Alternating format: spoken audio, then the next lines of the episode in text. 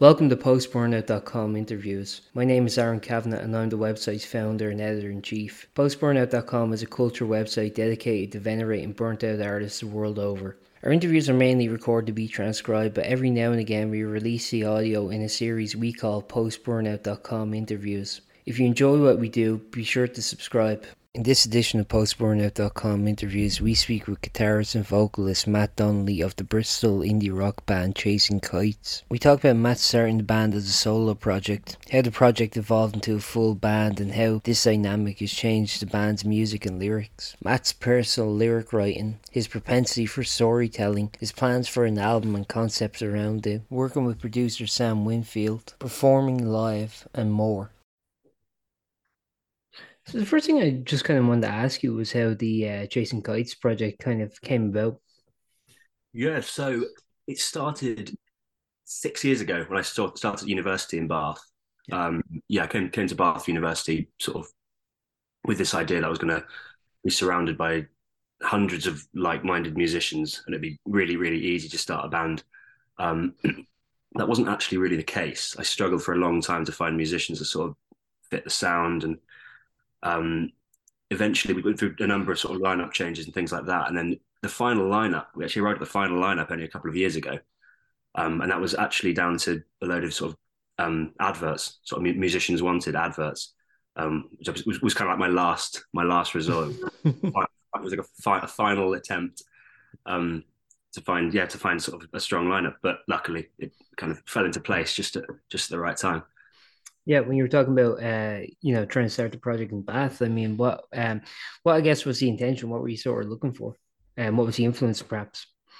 So I was looking. I mean, I was looking for. I was, I was in a band from the age of twelve to, to nineteen when I went to university, and um, same band, and we we did we did quite well, and things were going well. That's why we took we took a year out um, between school and university to try and sort of give it give it give it an attempt to kind of yeah make something of ourselves. Um, didn't quite come together, and that was very sort of that band was very sort of like indie pop influenced, relatively like soft commercial sound. Um, with this project with Chasing Kites, I really wanted to sort of capture a, a more sort of raucous, aggressive sound, sort of straight up indie rock kind of tone, which is sort of more in line with my influences, which is um, they're sort of like Arctic Monkeys and the Strokes and um, bands of that ilk, really. Um, yeah. Yeah. So when uh, when it came to like uh, your own like um starting to be sorry when it came to you becoming a musician um what what were you self-taught? Were you uh, formally taught or were you um I was self-taught um yeah I never actually had I think I had I'd, I'd one classical guitar lesson. Like have a the acoustic guitar up here yeah. like this and it was just I just hated it. Um, like I didn't get on with the teacher at all. I found the teacher really patronizing and um so I had one lesson I was like cool that, that, that's it I'm not playing guitar ever again um, and then very soon after that, sort of yeah, discovered that that wasn't what guitar was all about really. And um, I mean, from a very young age, I've been I've always written words. I've always liked writing words and stories and poetry, um, and that sort of came before music really.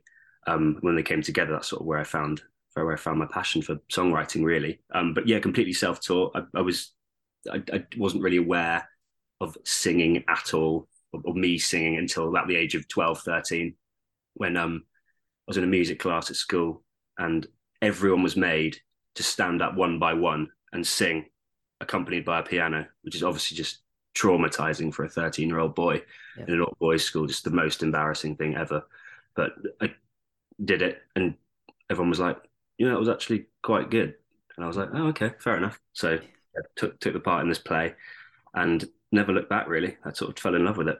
I mean, that's obviously just completely stumbled stumbled upon that. I had no intention of being a singer, no intention of being in a band, and just kind of fell into it really. If I'm correct, uh, Chasing Kites actually started as uh, somewhat of a solo project, right? And then it kind of um, grew into, um, as, as it went along, it kind of grew into um, a full band. And um, yeah, I was wondering, like, what do you think, like, um, for yourself? I mean, like, uh, uh, doing the project as a solo project and, and then doing it as a full band, how do you think it differs? Yeah, absolutely. I mean, it, I was I kind of became a solo artist by default, sort of linked to that linked to that story I was telling about going to university. I was hoping to find all these musicians, um, and and just couldn't couldn't really find them. And I was like, okay, well, cool. Well, I'll, I'll do it by myself and sort of, um, yeah, produce in my bedroom and do it all myself. And it's it's very lonely. I found yeah. it. I found it a very lonely existence. I kind of once I decided I wanted to do a musical project. I think it was I was I only was ever going to be in a band. I think. I think the I think the solo project was probably yeah just out of desperation really. Um, I think in the back of my mind it was it was always it was always supposed to be a band. Yeah. Uh, yeah. You're talking about like doing a bit of the um self-producing and i know for example that your uh your music now is, is produced by or at least partially produced by sam winfield uh, probably best known for bring me the horizon his work with them and um, yeah i was wondering what do you think like working with kind of external producers brings to the musical dynamic then i think i mean sam is an absolute genius i think it's it's it, it is always slightly hit and miss with a producer um they're going they're going to sort of inflict their own sort of um, tastes and um, style on on your music. And I think you, you kind of it is a bit of yeah, it's a bit hit and miss. I mean, whereas Sam understands us completely. He, he, completely understands what we're trying to go for. This sort of this sort of like raucous, loud guitar band, but also we're really trying to stay sort of in, say, commercial and radio friendly and things like that. Yeah, um, which I think is like a, a perfect recipe for us, really. Um, and Sam completely gets that.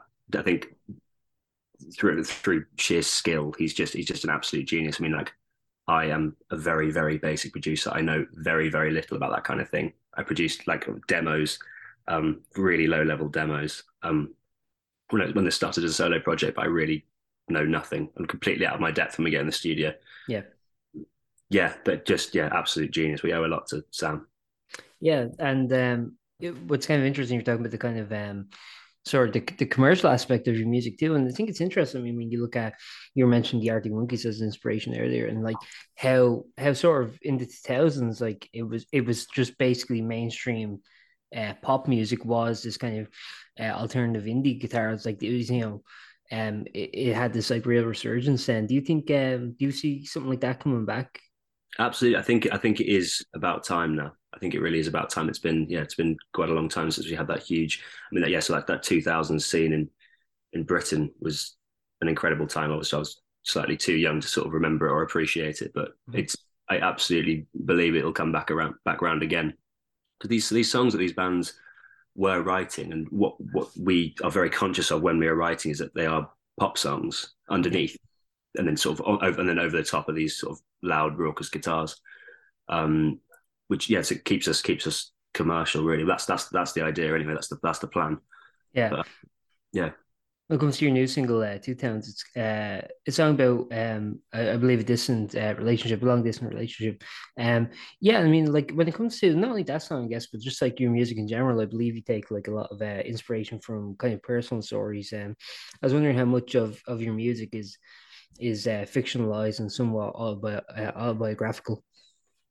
It's um, pretty much 100% autobiographical, really. Um, yeah, I wouldn't say I was particularly creative in the sense of making up stories.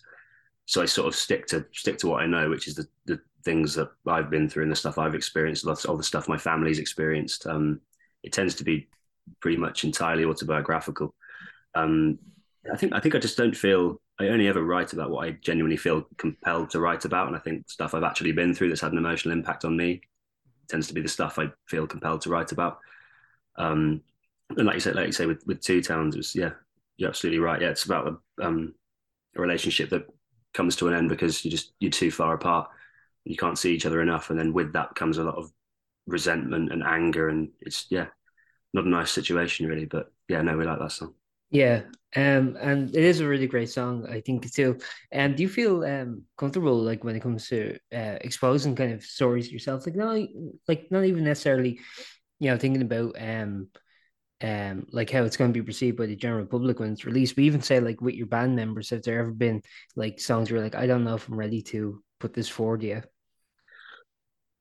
That's a very very good question. I think um I I do feel comfortable putting music out that's about myself. I couldn't tell you why. It might have just been. I think possibly when I first started releasing music, it was quite exposing, um, but also very exciting. I think yeah, the fear probably does wear off every time you release a song. And with regard to the other band members, I think they don't tend to ask many questions about. Mm-hmm.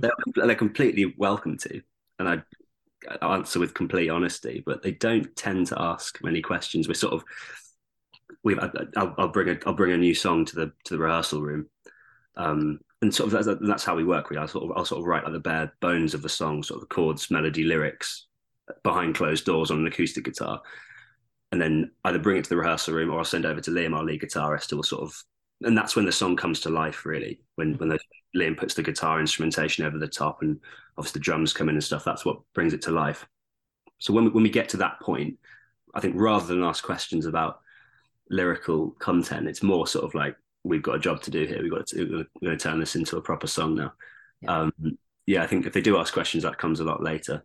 Yeah, um, like uh, kind of bringing back, I guess, before uh, full circle. Then, so um, you were kind of mentioning that how you know the the other band members kind of bring their um own touches to it, and how that really elevates the music. Do you um ever sometimes like think uh stop and think like, well, if I continue this as a solo act, I wouldn't have this kind of additional layers or these additional electricity or so on. Oh, absolutely. I mean, like, I mean, James, our drummer, Liam, our guitarist, and Nathan, our bassist, they each bring such an important element to the music. And obviously, like, I'll write the, the, the song sort of behind as behind closed doors, but that's only that's only one part of it. That's sort of the, the, the bones of the song. The energy that we have on the on the record and when we play live comes from all the other elements. The energy the energy isn't there when I write the songs. Yeah. Know, it's often it's often quite quite somber, quite sad. Um, so yeah, absolutely, I, I, would be absolutely nowhere without them. Um, and I guess one of the final things I'll just ask you is, uh, do you have plans for a potential EP or an album? Because I know uh, at the moment, um, the, it's it's been a string of singles so far. And uh, in addition to that, do you think uh, if you were to release uh, uh, a kind of a compilation of your music like that, do you think it would be uh, conceptual, or do you think it'd be kind of each song standing on their own? I do. I've always really, really liked the idea of a, of a, of a concept hmm. album or EP, a concept concept piece of work. Um, just because I, am just a sucker for like like stories and lyrics and things like that. Things I've I've always loved the idea of a concept album. Whether or not we'll actually end up doing that, difficult to say. I think the plan has always been to release a string of singles until we sort of, and I think I think in this time, I think with things like social media, I think people's, including mine, including my um, sort of attention span is a lot shorter. I think mm-hmm. people are less inclined to sort of sit down and listen to a full EP, yeah. cover to cover, or an album cover to cover. So I think our, our, our plan anyway has always been to release a string of singles sort of in the, in the attempt that we don't sort of like dilute any any good any good songs really we've always thought sort of the more the more songs you put out at once you sort of you sort of diluting the diluting the impact it has on people um, however we do we're very fortunate that we have a lot of songs sort of sitting ready to go so yeah an ep is definitely on the cards i think i think i think an album i think the debut album we're definitely going to hold off on that and wait till we've got some sort of proper backing from yeah a label sure. and something like that. Yeah.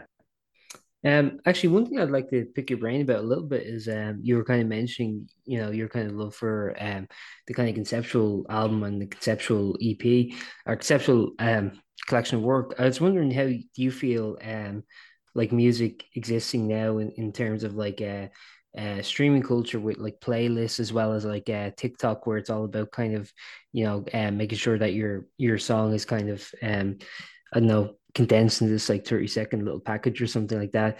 Um, obviously, I mean that seems kind of antithetical to your uh, love of storytelling, your love of um, of a concept. I was wondering what your opinion is.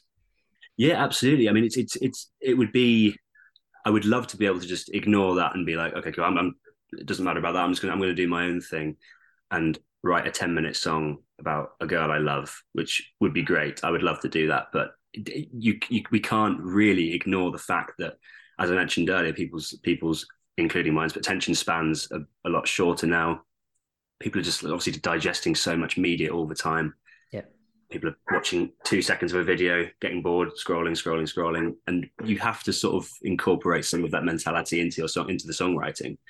Um, I think obviously, and it, it does change, change changes the way we write songs completely. It's we have to be aware of hitting the chorus within within the first minute, really within the, yeah. first 55 seconds. And if you can, even quicker.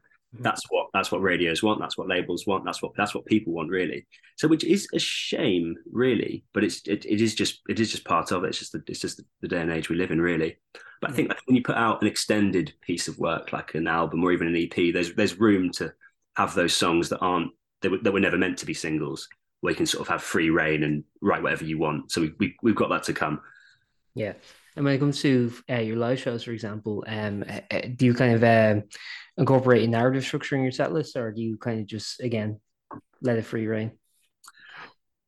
Very good question. Um, yes, we do. We try to. I mean, there's, there's obvious things that we try to have. We don't put two songs in the same key back to back. Um, yeah. There's, there's a couple of those instances in the sets. We keep we keep those separated.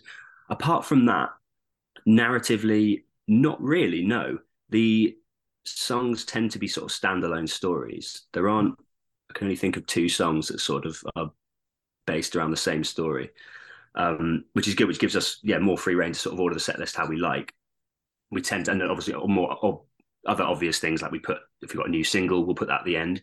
Although Two Towns has been our set closer for a long time. I mean, since it was written, it was it was written with that big ending from the very from the very beginning. It was written as a set closer. Um, mm. So to finally have that out now is incredible. Yeah. Um, yeah. Very good question. Um, I guess uh, I've asked everything I'd like to ask. Uh, is there anything you'd like to add, or anything you'd like to plug, or anything like that?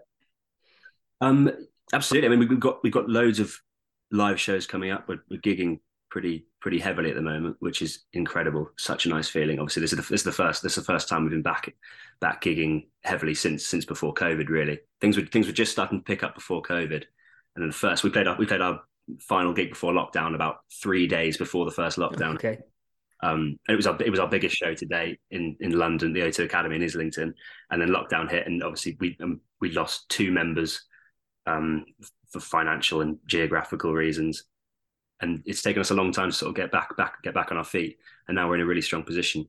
So we're, um, yeah, we're, we were fresh off playing. We played Dot to Dot Festival in Bristol right. um, on Saturday, and then we're up north playing Tong Festival um, next weekend, and then just check the date on this one.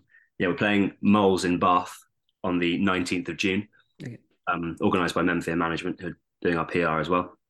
Um, yeah, so that's if people if people want to come get tickets to that, would be incredible. And then we've got a headline show at the end of June in Bristol at Mr. Wolf's um, Thursday Thursday night, uh, Thursday the 29th, which should be a good one. That should be that should be our looking to looking to sell that one out. So that should be good. Yeah, exciting time. That's perfect, man. Thanks very much for your time. No, thank you so much. I really appreciate it. Thank yeah. you very much. Thank you for listening to that episode of postburnout.com interviews. We hope you enjoyed and stay tuned for more.